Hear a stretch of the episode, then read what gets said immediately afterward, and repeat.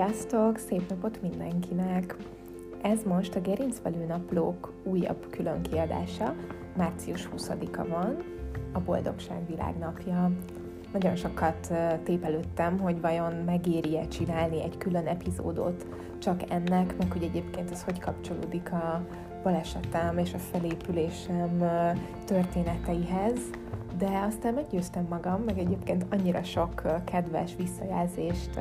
küldtetek a nőnapi különkiadással kapcsolatban, hogy úgy éreztem, hogy belefér most egy ilyen kis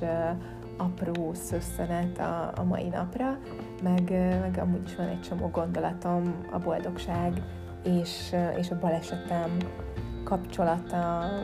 ö, témájában, illetve, illetve egyáltalán a boldogság témája kapcsán, vagy hogy én mit tanultam erről a balesetem által, úgyhogy most a következő percekben erről fogok mesélni.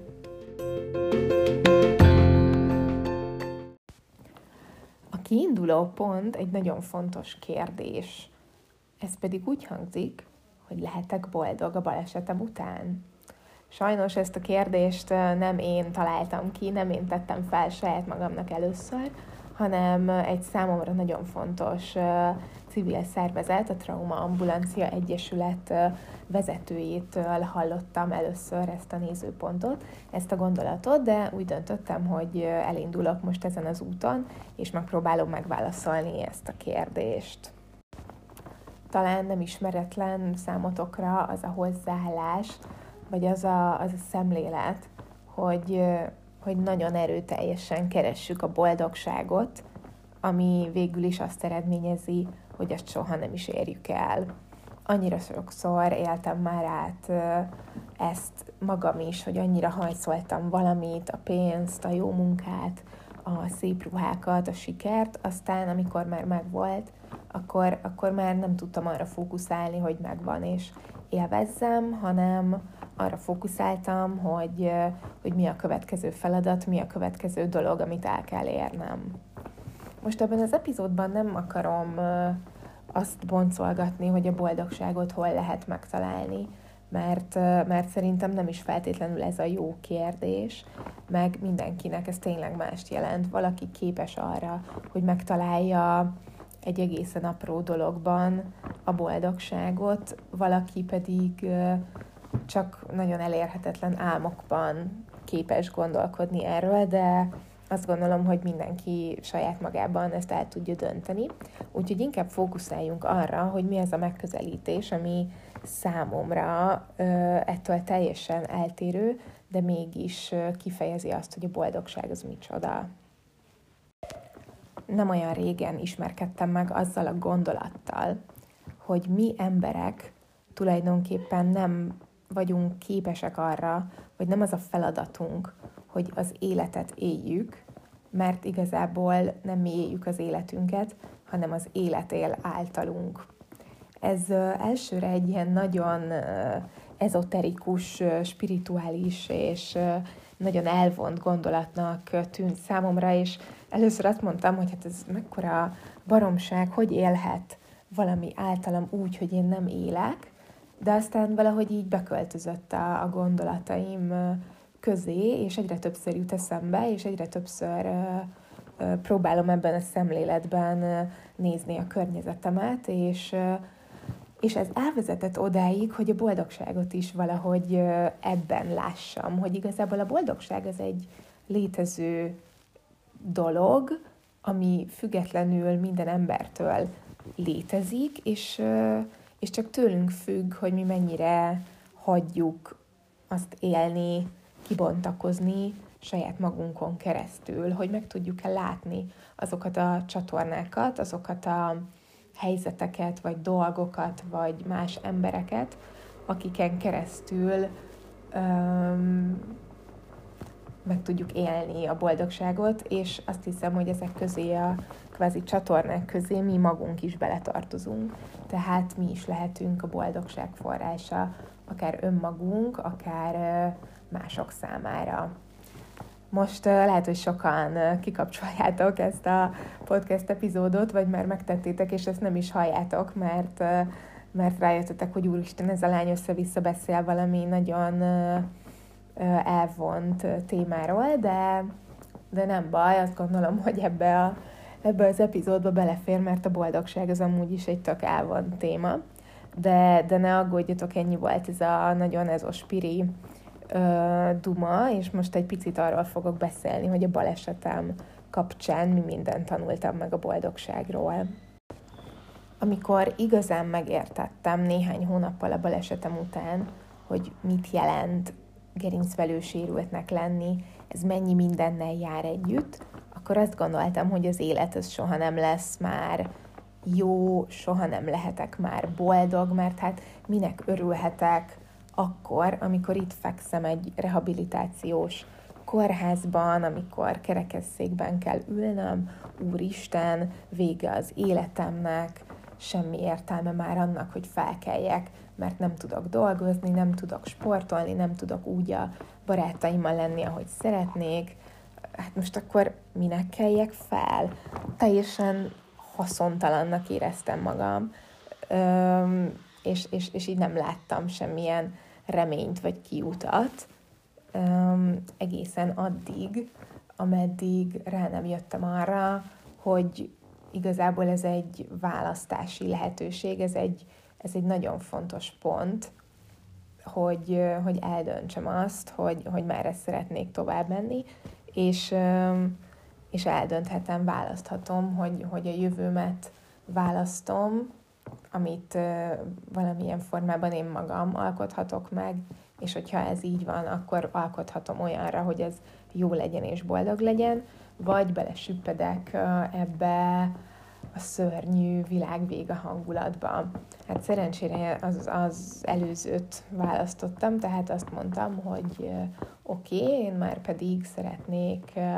lehetőségeket találni, szeretnék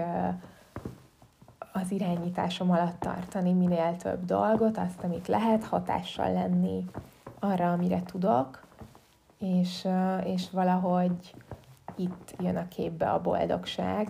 Számomra tulajdonképpen ez jelenti a boldogságot, hogyha lehetőségeket találhatok, és ezekkel a lehetőségekkel élhetek. Nagyon fontos szerepet kap itt számomra a kreativitás, mert egy nagyon nagy kihívást jelentő helyzetben igazán nehéz megtalálni a lehetőséget, úgy rátekinteni valami borzalmas helyzetre, hogy, hogy abban valami jót találj, de akkor eszembe jut az, hogy, hogy igenis annyi minden van, ami, aminek örülhetek, hogy itt lehetek, mert mint tudjuk, azért eléggé rezgett a léc, szóval először annak az esélye is nagyon kicsi volt, hogy egyáltalán túléljem ezt a balesetet. Úgyhogy, úgyhogy tényleg hihetetlenül klassz az, hogy, hogy egyáltalán eljuthattam a kérdésig, hogy akkor most boldog akarok lenni, vagy nyavajogni akarok a sorsom miatt. Az a megfigyelésem, hogy általában ezen a ponton szokták feltenni nekem azt a kérdést, hogy oké, okay, Orsi, nagyon klassz vagy, hogy te ennyire, nem tudom, tudatosan kezeled a, a boldogsággal, meg az önmagad igényeivel kapcsolatos felismeréseidet, meg ezt a témát, de mégis hogyan tudod kihúzni magadat a nehéz szituációkból úgy, hogy, hogy azért így megőrizd a, az érzelmi és, és szellemi és, és, és fizikai jólétedet, jól létedet. Hát ezzel kapcsolatban előre kell bocsájtanom, hogy azért ez nekem sem sikerül mindig, és igenis én is szoktam félni, én is szoktam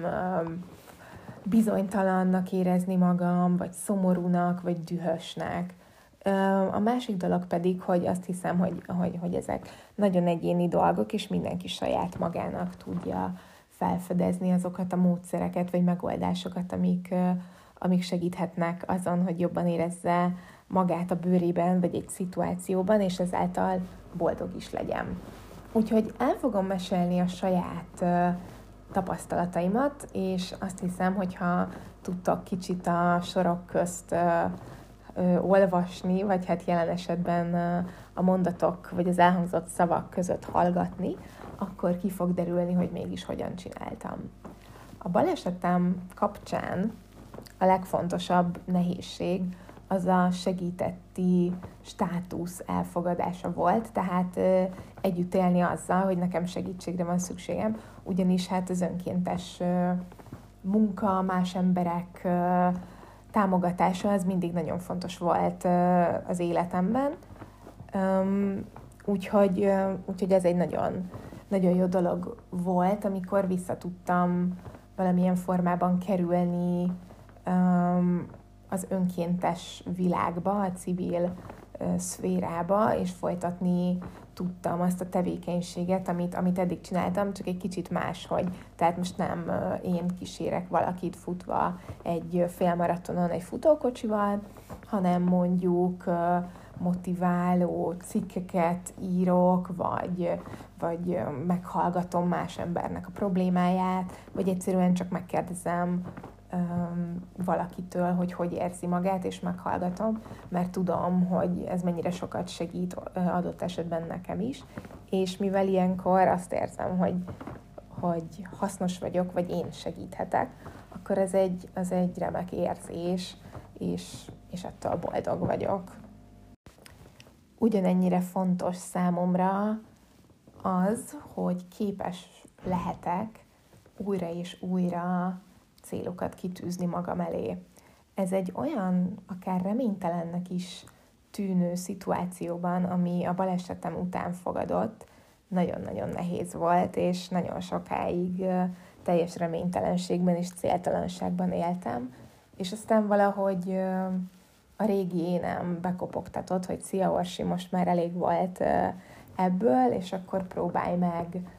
magadra találni, és aztán ahogy elkezdtem, szépen lassan ez a folyamat kicsit ilyen önműködővé vált, és amikor már volt sikerélmény, vagy egy célt elértem, megvalósítottam valahogy, az út közben magával hozott három másikat, és, és így um, valahogy kialakult egy nagy kép, ahol el tudtam ezeket a célokat helyezni, és, és ez ugyancsak örömet, boldogságot és élményt hozott. Ezzel szorosan összefügg az állandó fejlődés és az állandó tanulás igénye. Az elmúlt egy év az abszolút erről szólt. Egyrészt autodidakta módon rengeteget olvastam, rengeteget tanultam, különböző tanfolyamok, online kurzusok segítségével, belekóstoltam egy kicsit a mindfulness, vagyis a tudatos jelenlét tudományába, rengeteget olvasok a mai napig a megfelelő egészséges étkezés kapcsán, a pszichológiai, önismereti témákban, és ezek mind olyan dolgok, amiknek utána gyakorlati haszna van, nem feltétlenül azonnal, és nem feltétlenül konkrét cselekvésekben látszanak, de, de valahogy észrevétlenül alakítják át a szemléletemet, és vezetnek el valami jobb, pozitívabb élethez, amit tulajdonképpen boldogságnak is nevezhetek. De ugyanúgy ehhez a témához kapcsolódik az a tény is, amit időről időre ö, nagy csodálkozással szemlélek, hogy ö, a balesetem kapcsán mennyire sok fantasztikus embert ismertem meg. Kezdve azzal a rengeteg ö, csodás gyógytornásszal, akik nem csak a testemet kezelték, hanem nagyon sokszor kvázi pszichológusként is viselkedtek, szóval azért a Budakeszi Rehabilitációs Intézményben töltött 15 hónap alatt rengeteg fent és lent szituációnak lehettek tanulni a gyógytornász szakemberek, akik rengeteg munkát tettek abba, hogy én most ott tartsak, ahol. Úgyhogy, úgyhogy az ő, ő munkájuk, az ő ö, kapcsolatuk, vagy a velük való kapcsolat az nagyon értékes, de ugyanezt el tudom mondani arról a rengeteg megszámlálhatatlanul sok ápolóról, gondozóról, akik nap mint nap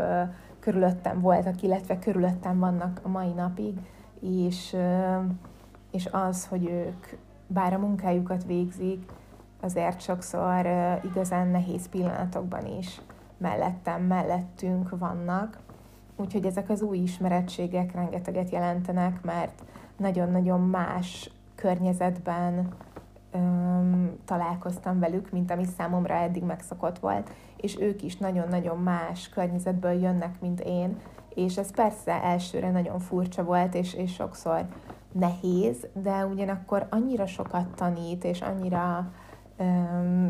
nézőpont váltásra ad lehetőséget, hogy, hogy tényleg magam is megdöbbenek, hogy mennyire, mennyire fantasztikus, hogy ennyire sokféle ember mozog körülöttem. Most, ahogy így már egy pár perccel beszélek arról, hogy mik azok a dolgok, amik igazán boldoggá tesznek, rájövök, hogy minél többet gondolkodom rajta, annál bővebb a lista, de azt hiszem, hogy most már talán érzékelitek, hogy, hogy melyek azok az irányok, amik számomra igazán boldogságot teremtenek, és bízom benne, hogy ezzel adhattam néhány értékes gondolatot, vagy, vagy, vagy gondolkodni valót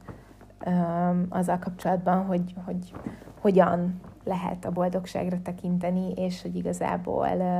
mindannyian találhattok rengeteg olyan dolgot az életetekben, ami mindig örömmel, boldogsággal tölt el titeket. Úgyhogy búcsúzóul talán csak azt szeretném kívánni, hogy tegyetek ma, és minden nap valami olyat, ami boldogságot okoz nektek, amitől úgy érzitek, hogy tényleg ez egy csodálatos élet, amit élhetünk, mert igazából az csak sok jelentéktelen apróság, ezt néha elfeledteti velünk. Um, úgyhogy legyen még egyszer nagyon szép napotok, és maradjatok továbbra is a Gerincvelő Naplók lelkes hallgatói. Köszönöm a figyelmeteket, sziasztok!